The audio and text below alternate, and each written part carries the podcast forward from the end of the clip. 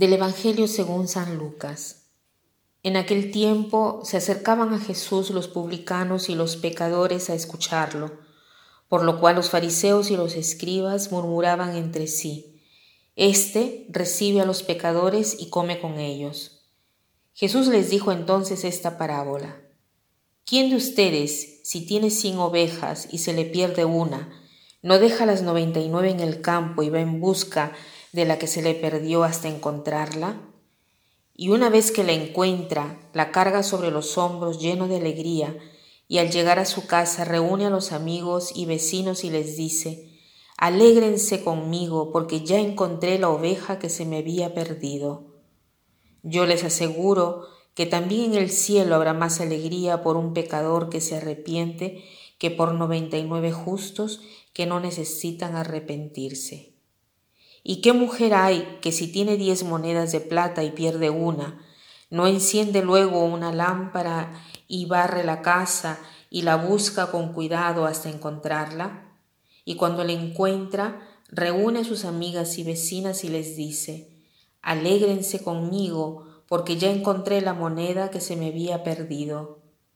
Yo les aseguro que así también se alegran los ángeles de Dios por un solo pecador que se arrepiente.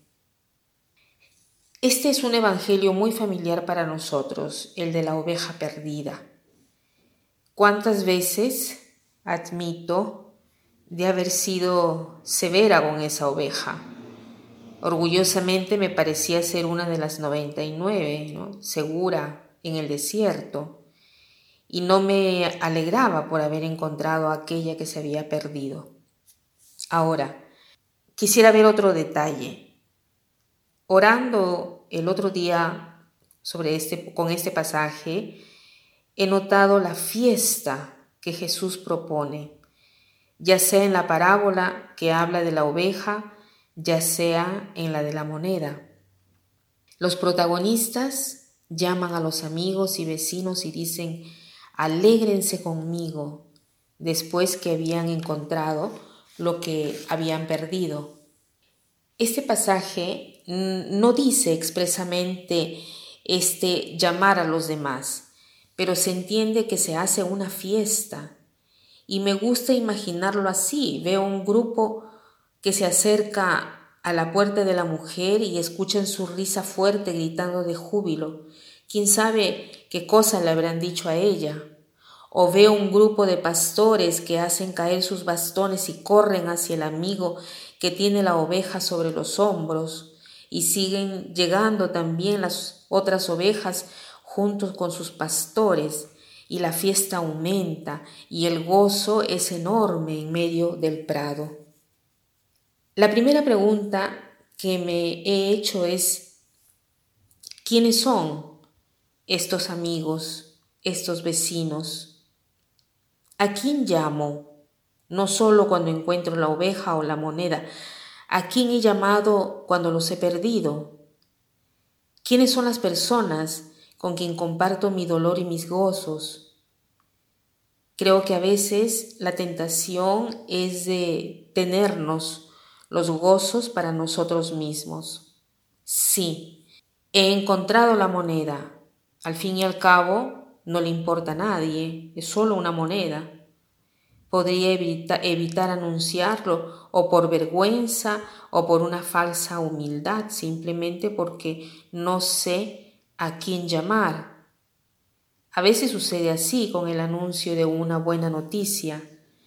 Me escondo a veces porque tengo miedo de ser rechazado. El Señor qué cosa hace? Él hace fiesta delante de los fariseos que critican a Jesús que come con los pecadores. Jesús cuenta en forma de parábolas que Él no nos abandonará jamás, que viene a nuestro encuentro y cuando nos encuentra, no solo Él, sino todos sus amigos vendrán a festejar con Él y con nosotros. Los ángeles están llenos de alegría por un solo pecador que se convierte, y esto es maravilloso. Jesús no se esconde y no se calla, sino que festeja, y nosotros debemos tratar de hacer lo mismo.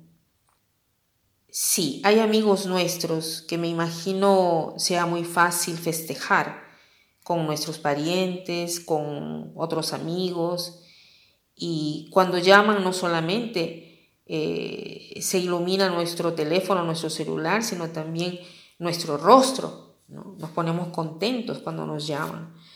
Si uno de ellos me llamase para festejar juntos, yo iría inmediatamente, pero para aquellos que a veces me ponen en dificultad, ¿haría lo mismo para ellos? Es una pregunta incómoda, pero aquí Jesús nos enseña que Él no tiene preferencias. Él ha venido por todos nosotros pecadores, todos.